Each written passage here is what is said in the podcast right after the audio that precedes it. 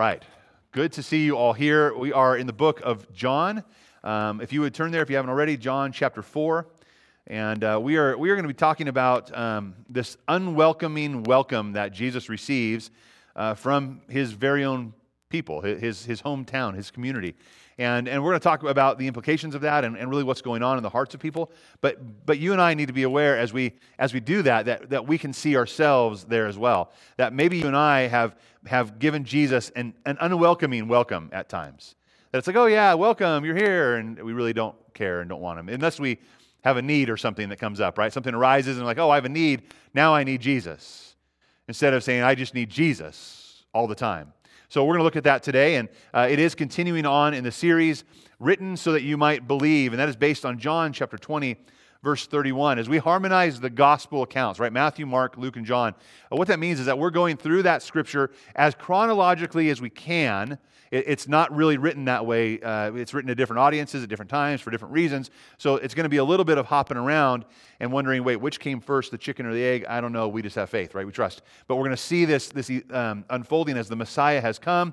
And we've seen uh, him authenticate himself. We've seen John the Baptist, who came before Christ, authenticate him as the Messiah. So we continue to see Jesus on scene as the Messiah and proving himself to be so and saying that he is that. And our most recent sermon, uh, sermons in this uh, series series were, I think, last February, and you can find our content online.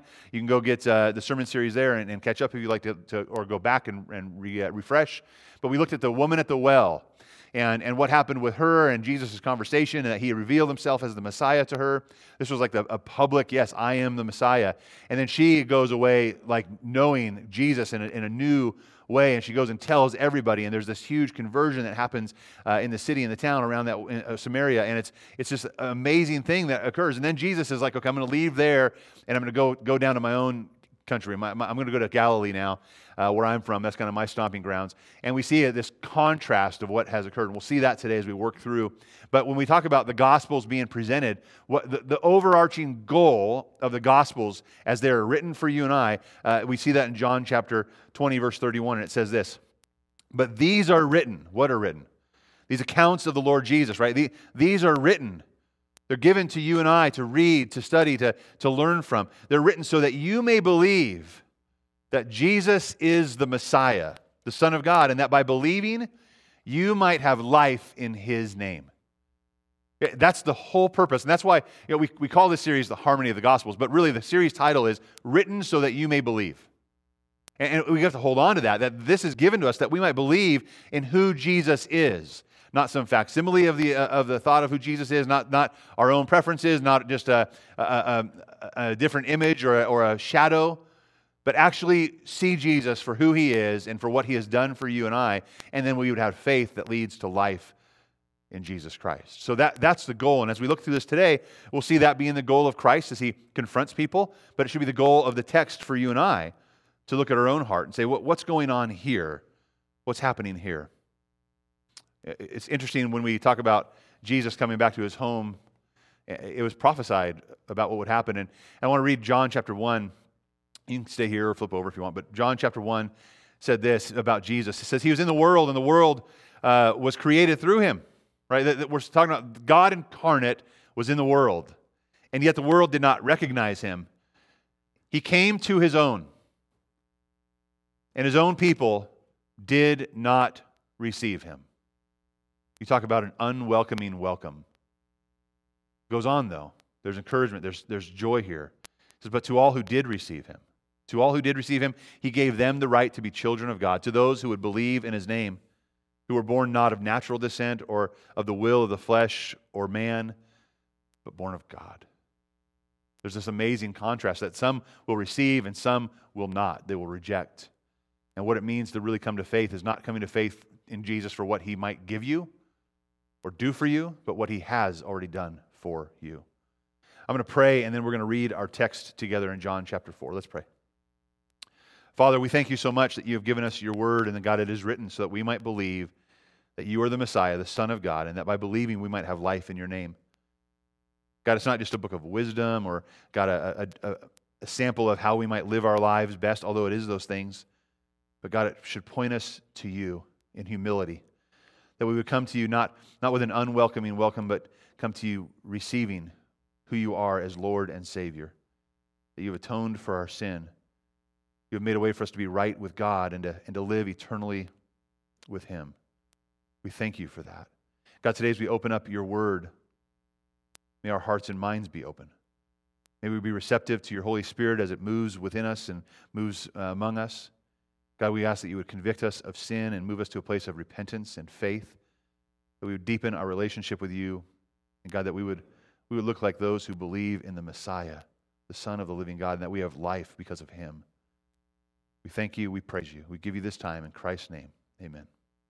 All right, so we're in John chapter 4, and we're going to read verses 43 through, uh, through 54.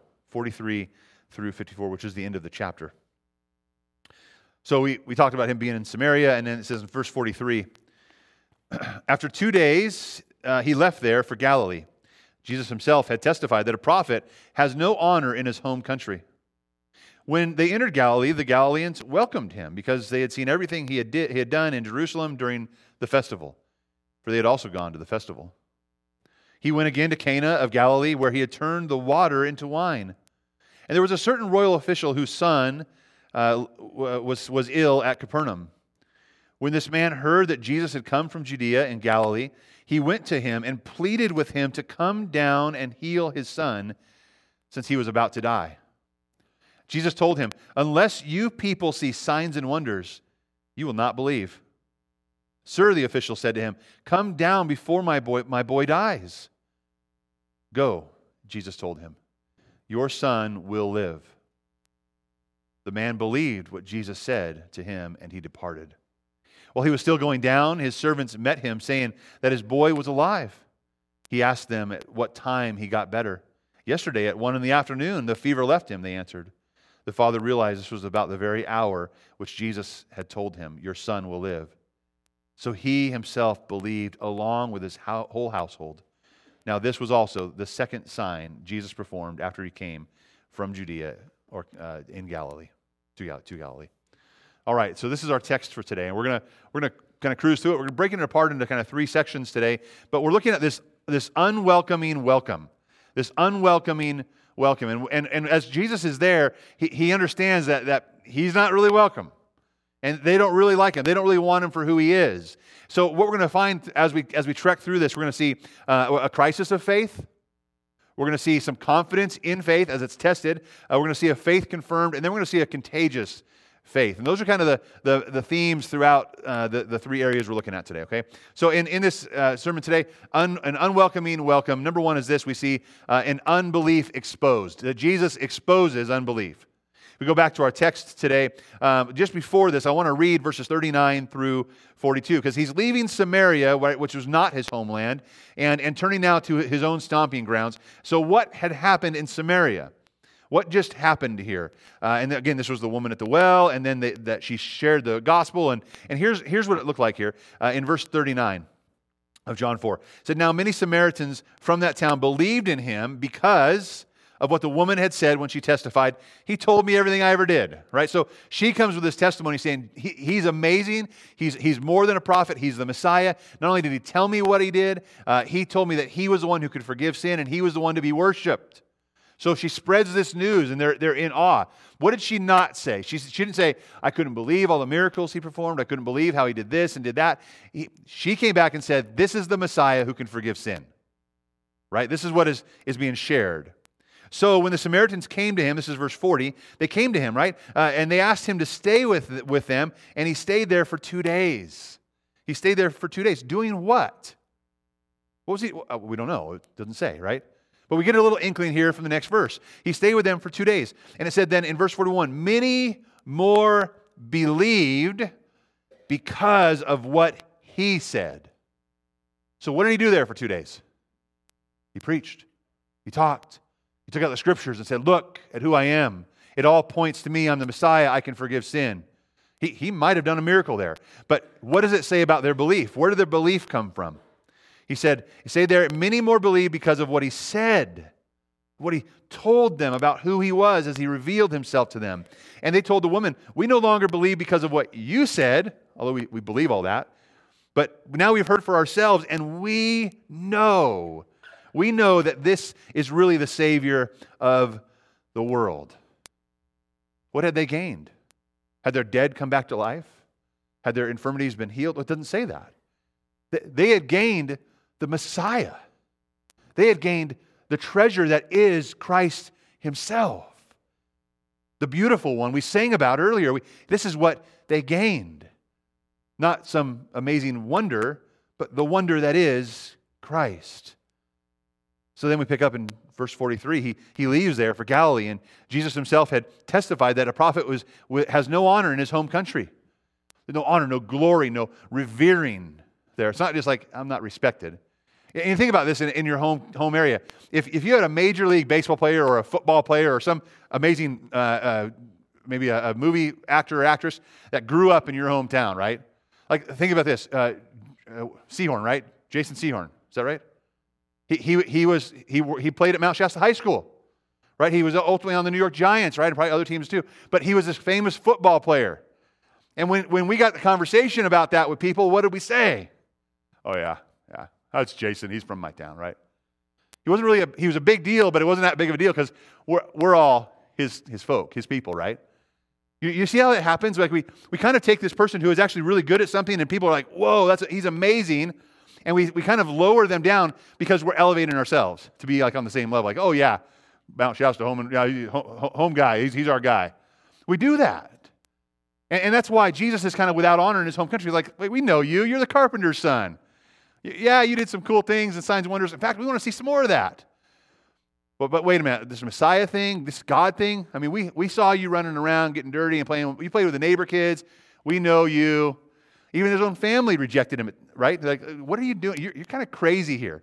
There were times that his, his, brothers and sisters came and said, show us, show us who you are. Like, reveal this to everybody, not just be quiet about this because we want, we want like the word to get out, but we, it says they didn't believe, right? His, his hometown didn't believe well, he's without honor there. Well, it's, it's weird what goes on. Let's keep going here. He says, he, he prophesied, he said uh, that uh, a prophet has no honor in his home country. But then when they entered Galilee, the Galileans welcomed him because they had seen everything he did in Jerusalem during the festival, for they'd also gone to the festival. Well, this is interesting. Jesus just prophesies and says a, a prophet will be without honor, unwelcome in his own home country. And what's the next line say? They welcomed him. Well, is it the same, though? This is, this is what I'm saying when it's, it's the unwelcoming welcome.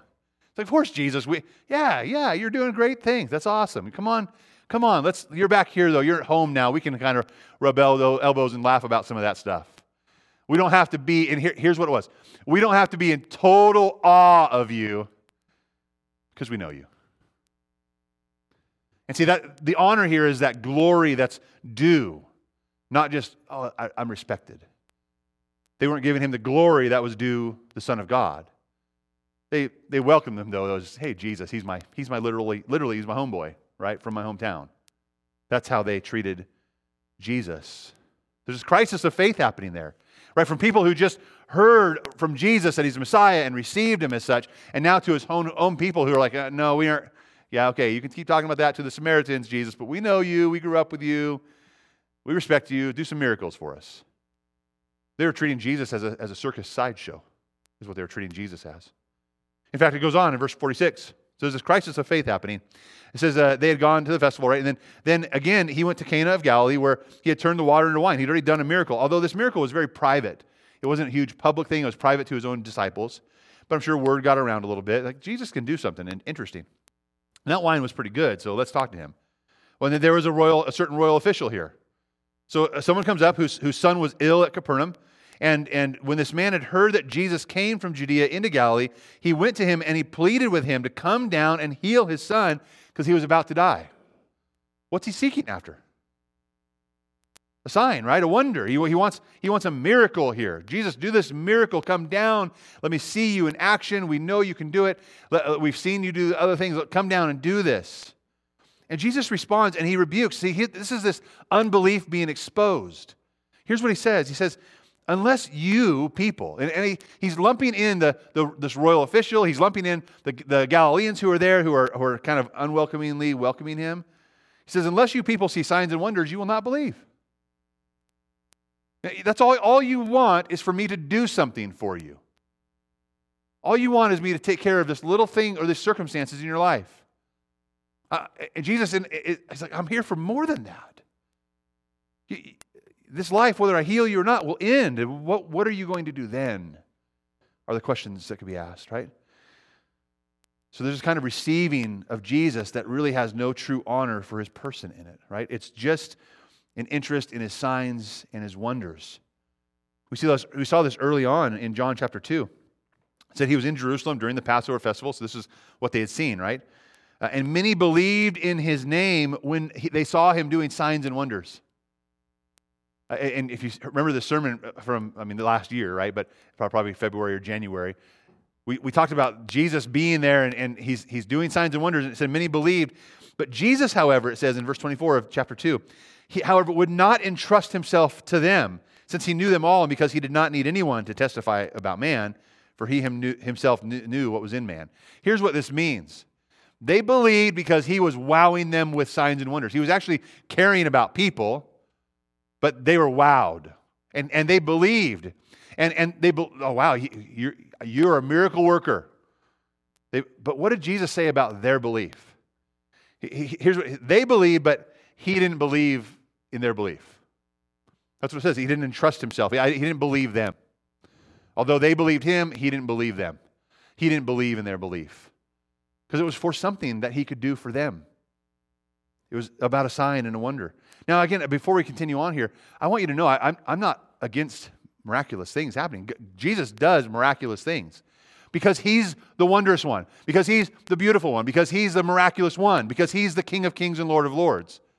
He is not a circus sideshow that we pay him a fee or if we do the right things and get ourselves in line, he'll, he'll bless us with some, some action and, and help our circumstances get better, whether it's physically or whether it's financially. And it, it's, it's not that. We come to Jesus for rest because we're sinful and we need to be forgiven. And that's the most miraculous thing. In fact, we see this in John, or sorry, Matthew chapter 12. Uh, the interesting passage here. Some of the scribes and Pharisees told, told him, Jesus, Teacher, we, we want to see a sign from you. Like, hey, do, do some more signs, more signs, more signs, right? He answered them, An evil and adulterous generation demands a sign. Right? He's saying, he's exposing unbelief. The wickedness inside of our hearts is what drives us to say, Jesus, I need something from you. I need to see a sign. He says, No sign will be given except, oh, okay, well, this is good. There, there's a sign. Except the sign of the prophet Jonah. Well, this is weird. What, what's he mean by that? He says, For as Jonah was in the belly of the huge fish three days and three nights, so the Son of Man will be in the heart of the earth three days and three nights. Whoa. This, is, this should be shocking to them. This, and, and it was. And this should be shocking for you and I. When we seek after what Jesus can do for me instead of what he has done for us and what he came to do for us, we miss out on who Jesus is. What did he, what he say? He said, What is the sign that he, he came to, to fulfill? The sign of Jonah. He said, Listen, I came to die. I'm going to die and I'm going to be buried. But after three days, what? I'm going to be hurled from the earth because I'm going to rise victoriously, conquering Satan, sin, and death once and for all. Is there, is there hallelujah because of that? Right? He's, he's dying to conquer death so that you and I can live. He's not here to heal our infirmity and then walk away. He's here to take care of our heart. That's his first priority. Does he do those things? Absolutely, he does. Are there times he doesn't? Absolutely, there are times he doesn't. But he is always available to forgive your sin. He's always available as the only one who can give life because he died and rose victoriously, conquering death. That, that's what we see. And so he, he goes on, he says, That's the sign that I'll be in the heart of the earth for three nights. Like the, there's going to be a death and a resurrection going to happen. That's the sign you should be watching out for. In fact, they eventually, he said that so many times and said he was a Messiah so many times. They eventually are the ones who killed him. Oddly enough, right? Why? Because they wanted him to be something else. The men of Nineveh, so he goes on and keeps talking. He says, The men of Nineveh will stand up at the judgment with this generation and condemn it. Interesting when you hear that. So, this generation, let's just call that us. So he's saying the men of Nineveh will stand up at judgment, like at the final judgment seat. Gonna say, he's going to say these, these are gonna, people are going to testify, like you didn't see it. What in the world were you thinking? That's what they're going to be doing. Well, they're going to testify, right? Uh, because they repented at Jonah's preaching, right? So Jonah came and said, "You better repent. You better turn to the turn to my, the mighty God, or else you're going to be dead meat." They're like, "Okay, we hear you. We repent. God is God. We serve Him. We want Him." And they, it wasn't. It was Jonah, just a prophet of God. It wasn't Jesus before them. And it goes on, it says, so they're, they're, they repented and, and at Jonah's preaching, and look, something greater than Jonah is here. Something greater than Jonah is here. He was, he was, Jesus was saying this. What was greater? Him and him dying. Goes on, he says, the queen of the south will, will rise up at the judgment. So this is the queen of Sheba. This is who came to Solomon wanting all this kind of kinds of wisdom. Like there was this apologetic seminar basically Sol- Solomon put on about God and about humanity and about wisdom. And she came and she learned, right? So, so it says she's going to rise up at the judgment uh, uh, with this generation and condemn it. What were you thinking? It's all right in front of you. Because she came from the ends of the earth to hear the wisdom of Solomon. And look, something greater than Solomon is here. See, Jesus is not a sideshow. He's not a circus act. He's not something that we can go to as a genie in the bottle and get something from. He's the Messiah who came to live and to die and, and to, to rise victoriously from death so that you and I could be forgiven of our sin. So that they're going to stand and condemn this generation. So uh, are you condemned? Are you seeking after Jesus because of signs and wonders? Are you seeking after Jesus for what he can bring and give you? Am I condemned because I'm doing that? Am, am I believing an inferior, believing in an inferior Jesus? Or am I believing in the greater one? The one who's greater than the wisdom of Solomon, greater than the prophet Jonah's preaching. The one that's greater because he's the one who actually took my shame on that cross so that I might have life. Not life to the fullest just here, but life and life eternally with Him. These are written that we might believe that He's the Messiah, the Son of God, and by believing, we might have a good budget in His name, healed infirmities in His name. No, life. Real life, because everyone's walking dead until they come and meet Jesus. And He brings life. How we welcome Jesus expresses belief or unbelief. I, I, listen, I know there are seasons in time, and there's this should be a crisis of faith. There are seasons that we have that are horrible and they're dark and they're sometimes it's like when are they going to end and, and i don't know what, what to expect from this season and, and, and if we come to jesus as a circus sideshow and he's not taking care of the things i need him to take care of in my life i'm going to view him as not effective but I'm, I'm seeing him as a lesser Savior, not a greater Savior. A lesser Savior. See, Jesus wants to be the Savior that's, that transcends our life's circumstances, that transcends our sin. He wants to be the one that can forgive, the one that does forgive through faith in Jesus Christ. So as we have that crisis of faith, and it's it really is that, that thing in our heart where we, I don't know, I, I have this unbelief maybe in me that's exposed by Jesus. He should push us now to, to confidence in faith because we're being tested. And that's where we go next. Number two, we see in this unwelcoming welcome, Jesus is there. He's, he's what? He's exposed unbelief, and now he's going to test unbelief. He's going to test it. Remember, he said, he said, This man heard about Jesus. He came to, uh, to Judea and Galilee, and he went to him and pleaded with him to come down and heal his son since he was about to die. So I'm, I'm reading that. It almost, as it comes out of my mouth, it sounds like I'm taking that lightly. Th- this is probably the most emotional thing a father could go through right? Uh, uh, my son is about to die. Like this is a royal a, a, official, a royal official, probably maybe even in Herod's Herod's court. He can come down and say, "Listen here, Messiah, I'm I'm part of it. You're going to do this." No, he comes down begging, right? Begging the Messiah, heal my son. And Jesus told him, he, he rebuked him and the, the people watching and listening. Unless you you people, plural, see, unless you see signs and wonders you will not believe. Unless you what? Unless you see it. You won't believe. That's, they, they're hungry. I want to see you do something. I want to see some miraculous thing happen. Let's make it happen, Jesus. Unless you see it, you won't believe. Jesus is saying that's a problem. Now, we, we don't have blind faith. I want, to, I want to clear this up. We don't express blind faith in Jesus. We, we have total trust in Jesus because they don't see a miracle doesn't mean they don't see who still right there. Who is he eyeball to eyeball with? The Messiah. The only one who can reconcile a person to God is standing before this man there. And he says, You want to see something different. If, and if that's the case for you, you're missing it. Because Jesus is eyeball to eyeball standing right there saying, Listen, I'm right here. You want to see something else, and, and then you'll believe.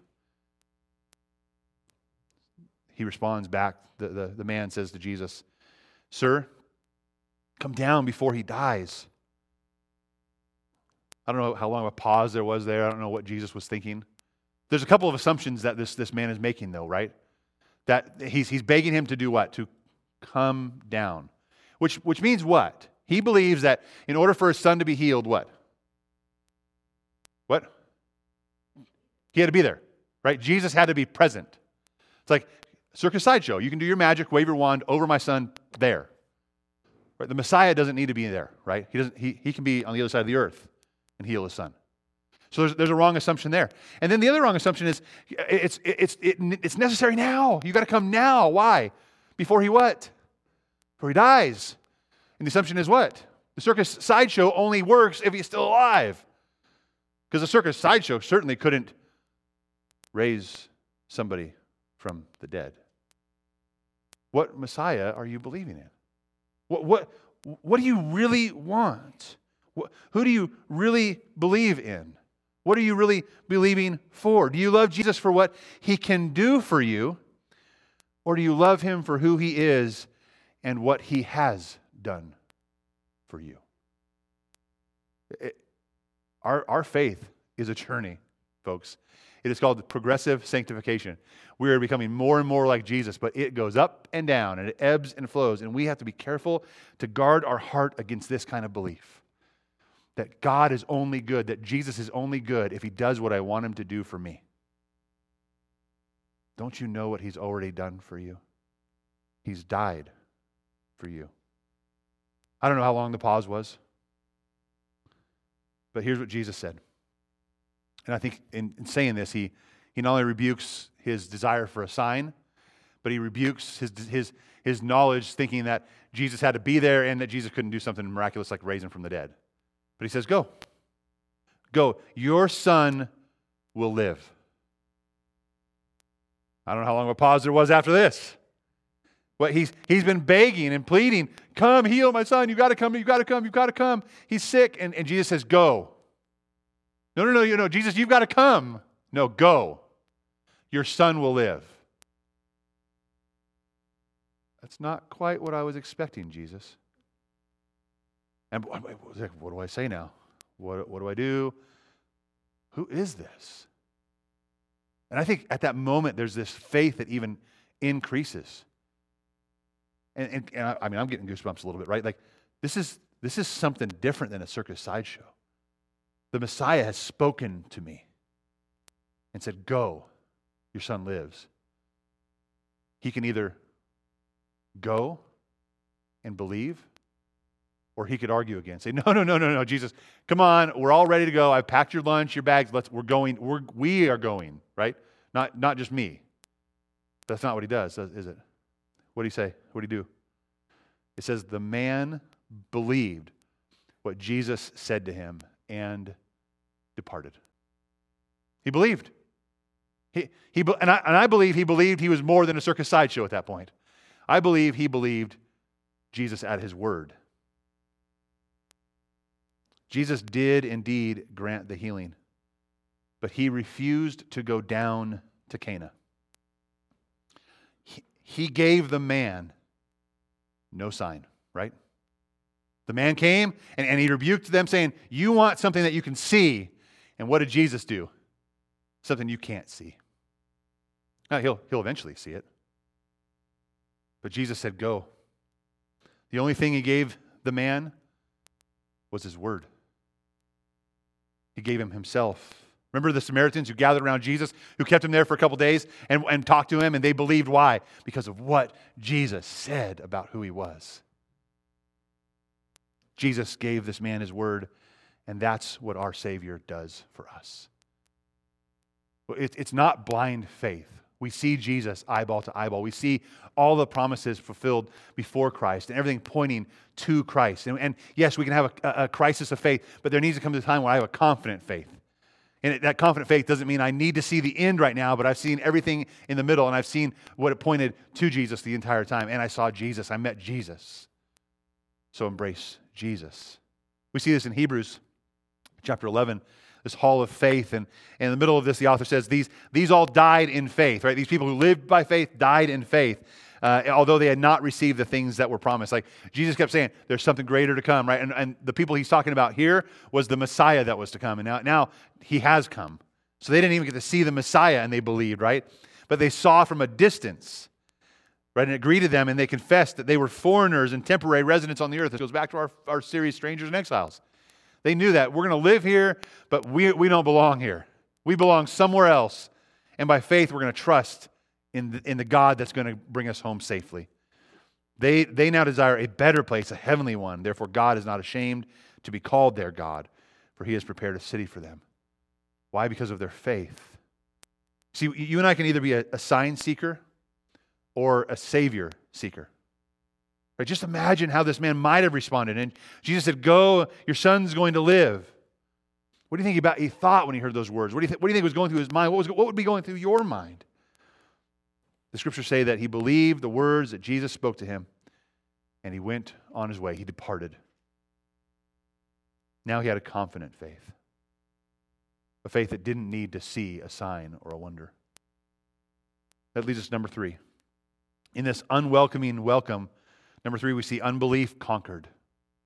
So we saw Jesus expose unbelief. We saw, we saw that, that it was tested. And then we see unbelief conquered. Let's look at verses 51 through 54. It says, While he was uh, still going down, his servants, so he's walking back home, his servants met him saying that his boy was alive. He asked them at what time he got better. And yesterday at one in the afternoon, the fever left him. And the, uh, and the father realized that this was the very hour which Jesus had told him, Your son will live. So he himself what? Believed along with who? His whole household. So there's this crisis of faith that was that had it, right? Then, then there was a confident faith. He, he's like, Jesus said it. I'm not going to argue. I'm going to believe it. I don't need to see it. I'm going to believe it. And he, and he had this confident faith. He walked away. And then when he got there, or even partway there, there was this faith confirmed his faith was confirmed. Oh, this did happen. It, it happened just as Jesus said it would, because we can take him at his what? Word. I don't need to see the sign. I, I can take him at his word. There's this confirmed faith. And then because of that confirmed faith, because of who Jesus is, not G- what Jesus can do, but who Jesus is and what he has said, that, that becomes contagious. A contagious faith. He believed who? Uh, along, he believed Jesus along with his whole household. Amazing, right? I want to see a short glimmer of this in Daniel. We're done here. If you want to go to Daniel chapter 3 with me, um, I, I, want to just read quickly a, a passage here. Uh, this was something that really hit, hard, hit, hit to home this week or maybe last week. I, I listened to a podcast, actually shared about this at the Thursday night dinner devotion as well. But man, I, I see this crisis of faith. I see this confident faith. I see a confirmed faith. I see a contagious faith through here as well. I see, I see that people even, you know, yeah, we, we know our God can do signs and wonders, but even if he doesn't, right, there's this, this whole faith here. So we see that Shadrach, Meshach, and Abednego, we're, we're picking up at verse 19 of Daniel 3. Shadrach, Meshach, and Abednego uh, had refused to bow down to the image created for everyone to bow down to. In this pluralistic society, everyone worships all kinds of gods, but, but show that you worship gods by bowing down to this, this thing. said, no, that's not what we're going to do. We worship the one true God. We will not bow down. And, and when they said they would not bow down, Nebuchadnezzar's anger, it said just he was filled with anger. Verse 19, Nebuchadnezzar was filled with rage, like he burned with anger. And the expression on his face, changed towards them. He liked them originally, right? It changed towards Shadrach, Meshach, and Abednego. He gave orders to heat the furnace seven times hotter than was customary. Why? Because he burned with anger. And he, and he commanded some, some of the best soldiers to tie him up uh, and throw him into the blazing furnace. So these men in their, in their trousers, robes, and coverings uh, and, their, and other clothes were tied up and thrown into the furnace of blazing fire. Since the king's command was so urgent, the furnace got extremely hot, right? And the raging flames killed the men who even carried them up, right? Uh, and these men, Shadrach, Meshach, and Abednego, uh, they were bound. They fell into the furnace of blazing fire. Now, before we get to the, the end of the story, just before this, they had said, We will not bow down. That's what made them so angry. We will not bow down. And we know that, uh, that our God is able to rescue us from your hand, O king. Then they, so they, they knew he could do a sign.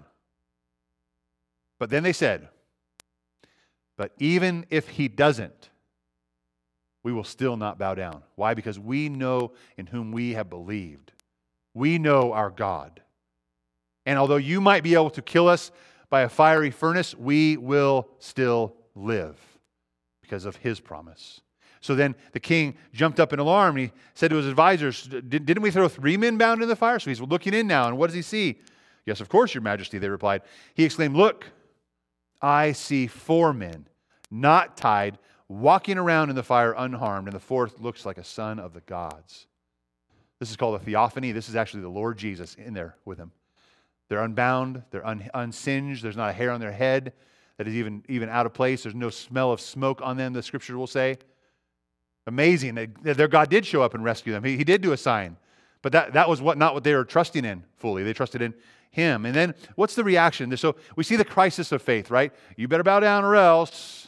Do you really trust God? Yeah, we do. And then it was confirmed when they said, We will not bow down. Even if he doesn't rescue us, we're still going to go worship him. And then it was confirmed when they were rescued.